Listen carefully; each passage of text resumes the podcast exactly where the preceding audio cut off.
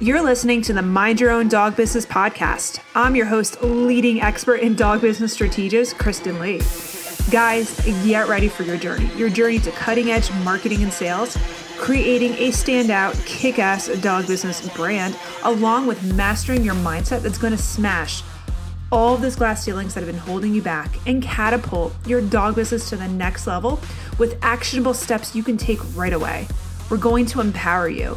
We're going to grow you as you step into your authentic self, not only as a dog trainer, dog walker, or whatever slice of the pet industry you find yourself in, but as that badass entrepreneur. My mission is to disrupt the current norm, cut through the noise, cut through the bullshit, and empower the incredible women of the dog business industry to step into the spotlight, reclaim control, and transform not only their businesses, but their lives. It's real it's raw, it's uncensored, and it's what this dog business industry needs. Let's do this, guys.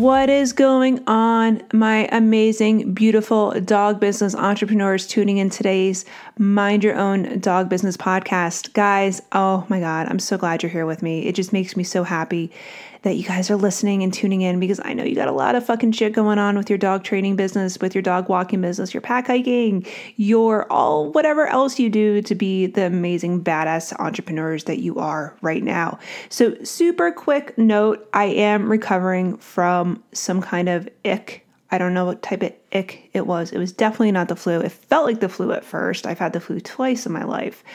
And I think my body just needed some strategic rest and downtime. Here at Grassroots HQ, it's been an absolutely madhouse the last, oh my God, since November. And I've been going nonstop. My business partner is going nonstop. And last week was just a crazy, crazy, crazy emotional roast, uh, roller coaster, roaster, emotional roller coaster of just a lot of things happening and just other big business decisions going on. And by Wednesday, my body was like, uh, bitch, nah. You're adorable. That's that's really fucking cute. You're gonna try to work in bed at midnight. You're fucking cute. And then by Thursday, I was at the vet with my own personal dog, and I looked at my husband and I'm like, I think I am dying. I need to leave. And I literally had to call an Uber to take me home to go to sleep. I was just crashed out. So now it's about 96 hours later. I'm feeling better. I'm actually prepping to go on a work trip this week, which of course I'm crazy. And so just kind of warn you guys about that. So I might be a little bit spacey on this episode. I might cough a little bit and my voice might crack, but it's all good because I know my true listeners love me and accept me for who I am, which is a perfect fucking segue into today's episode what to do about shitty motherfucking clients. Oh my God, guys. So, this is going to be more of a tangent slash rant on observations I've had over the years because I've seen this plague dog trainers, especially. Oh my God, you guys. Dog trainers, I fucking love you. The majority of you guys are my clients. I love dog trainers. I do. You guys have to protect yourselves. Oh my God. Please, please, please. You guys are so empathetic and so sympathetic, and you're just such amazing, beautiful people with these souls that just make me super, super like warm and gushy. But I see you guys struggling with this all the time about the shitty clients that you essentially can do a perfect 10.0 forward back handspring and stick the landing with their dog and have the most perfectly trained dog, no matter what training method you use, and they're still not happy. Or it could be the clients that you work with and you invest so much time and emotional energy and you do the work with them and they just don't do the work or they never show up, uh, show up physically, mentally, emotionally with their dog.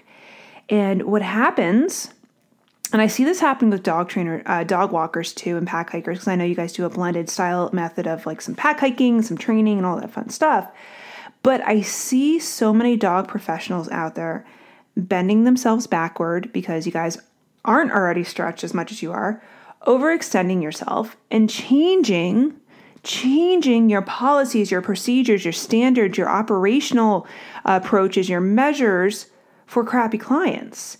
And I sit there and I'm like, fuck, guys, guys, no, don't do that. No, because the 10% of the bad apples that you have in your programs, your services, your offers, it's not worth your time equity to do that. It's over draining you. And the thing is, too, that any type of business has these. Like you can have the most protected, contract bound, boundary setted, boom, like I'm hitting my desk, like iron wall, and you can still have shitty clients. And it, it's it's a fact of fucking life, you know? And the thing is, when we invest so much emotional energy and and start to just change different things to please one fucking person, it never works out well. And what happens, and what happens especially, and I see this a lot, and by the way, before people are like, oh, Kristen's talking about her own clients or grassroots clients. I'm not talking about grassroots clients. I'm talking about grassroots clients' experiences with the dog owner market. Okay? Let me be very fucking clear about that. But what happens is you try to overplease somebody and then maybe you set you you don't allow them to cross one boundary and they start crossing that.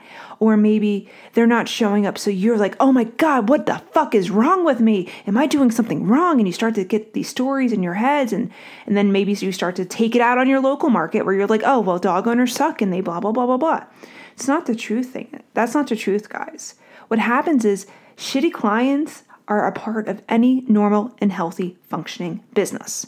I don't care if you have a million Google reviews. I don't care if everybody is singing your praises and they're reviewing you to everybody else. Is shitty clients is part of a normal healthy business, okay?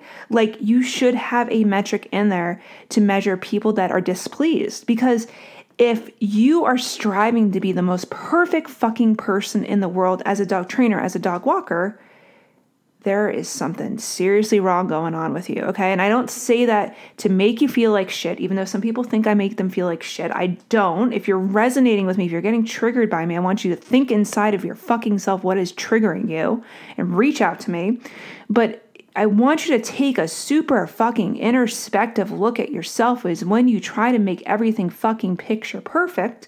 And again, I know that goes back to childhood. Please, I have my own childhood stuff too. That's why I'm a fucking work addict. But you can't please everybody, and nor should you fucking focus on the 10% that you're not gonna make happy, guys. Okay? There's so much time and emotional equity that you're wasting on your part. And this is where it's hurting you in the fucking business bank account is you're ignoring the other 90% of the really fantastic clients you have out there, your fucking super fans, your cheerleaders, the dog owners are, that just trust you 100%. They're like, yes, yes, yes, right? That's where I get fucking concerned. That's where we see grassroots students tripping themselves up. So, thing is, no matter what you do, no matter what you say, what you try to defend, how you try to remedy the thing, the bad clients are going to follow you around like a nasty fucking zit on your ass that's not going to go away. And it's draining on so many levels. Your business bank account, which we already talked about, it's going to spill over into your employees. It's going to spill over into your personal life. It's going to spill over into your really great clients. And the thing is, when we have so much hyper fucking focus on the things that are going wrong, the things that are going wrong versus the things that are going right, we get really fucked over. We get really fucked over and we, we don't have the big picture in our head. And we get stuck in the day to day bullshit and we start to create stories. So I'm just saying, okay, listen, I'm saying, yes, always look at what needs to be improved. That is a metric. That is something called a KPI, key performance indicator, that you should track because you always want to continuously improve. You don't want to be stagnant.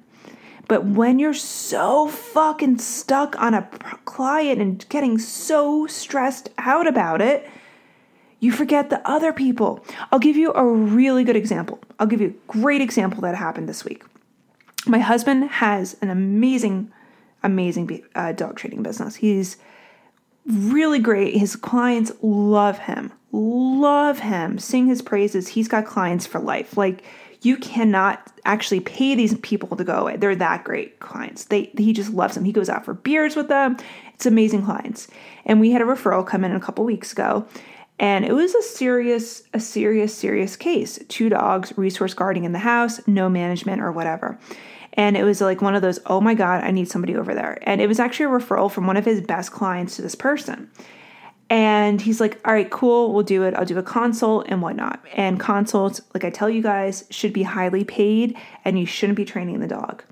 And he went in there, he set up management protocols, he laid it out for them, and he said, okay, this is what I see what's going on. You're going to need to do this, this, this, and this. And he laid it out because it was this dangerous situation. There was kids in the house, dogs are fighting, dogs are fighting over food, and even fucking boundary resource guarding, which is crazy. I don't even know if boundary resource guarding is a thing, but whatever. Don't fucking yell at me and tell me I'm I'm not a dog trainer. So he had the session. Person, quote unquote, loved him you know, they have a great conversation. And we get an email a couple weeks later, and it was like, I don't know what I spent my money on. He just sat around the whole time and just chatted with me. And I'm like, all right, cool. Next. Next. And because he's so connected to his line of work, because he's so passionate about it, because he's so emotionally invested in it, it spun him for a fucking loop. This is the reason why I'm doing this too, because I thought about this situation. And it's like, no, why are you fucking freaking out, dude? Like, you have a hundred other clients that sing your praises, that love you, that are social friends too, and you're gonna let one person's piece of feedback go back to you and hit you that hard to your core? Where's that coming from? And I was just like, you know what? I responded to it. I was like, listen, I'm sorry it wasn't up to your expectations. And because again, I was getting sick and I was tired, I was like, listen, I'm actually going to give you, I normally don't do this because, you know, it's not part of our policy and procedures, but I'm actually going to offer you a refund because I actually don't want your fucking money because you're not the type of client we want to work with and associate with. So, boom, here's your money back. And I, nine times out of 10, you'll tell me not to give people refunds. But because I was so unemotionally invested about what he said or what he did or whatever, I was like, boom, bitch, I don't want your fucking money. Like, we don't need your money. Because truth is, if he was like, oh my God, what did I do? What did I need? And blah, blah, blah, blah, blah, and try to explain himself and try to make him feel so better and try to overextend himself, would have been a really fucking shitty relationship. I was like, no, fuck you. Cool. Bye. That was a fucking boundary I set right there. And the moment we start to realize these unhealthy relationships with quote unquote, you know, uh, clients that are shitty or whatnot, and we start to set that boundary, and we're like, yeah, we're I'm unemotionally attached to their outcome. Oh, guys, oh my god, oh my god, oh my god, write this down. This is free fucking coaching. Coaching, all right. It is not your you are not to be emotionally attached to your client's outcome. I don't care if they're a pet sitting client, I don't care if they're a dog training client or whatnot.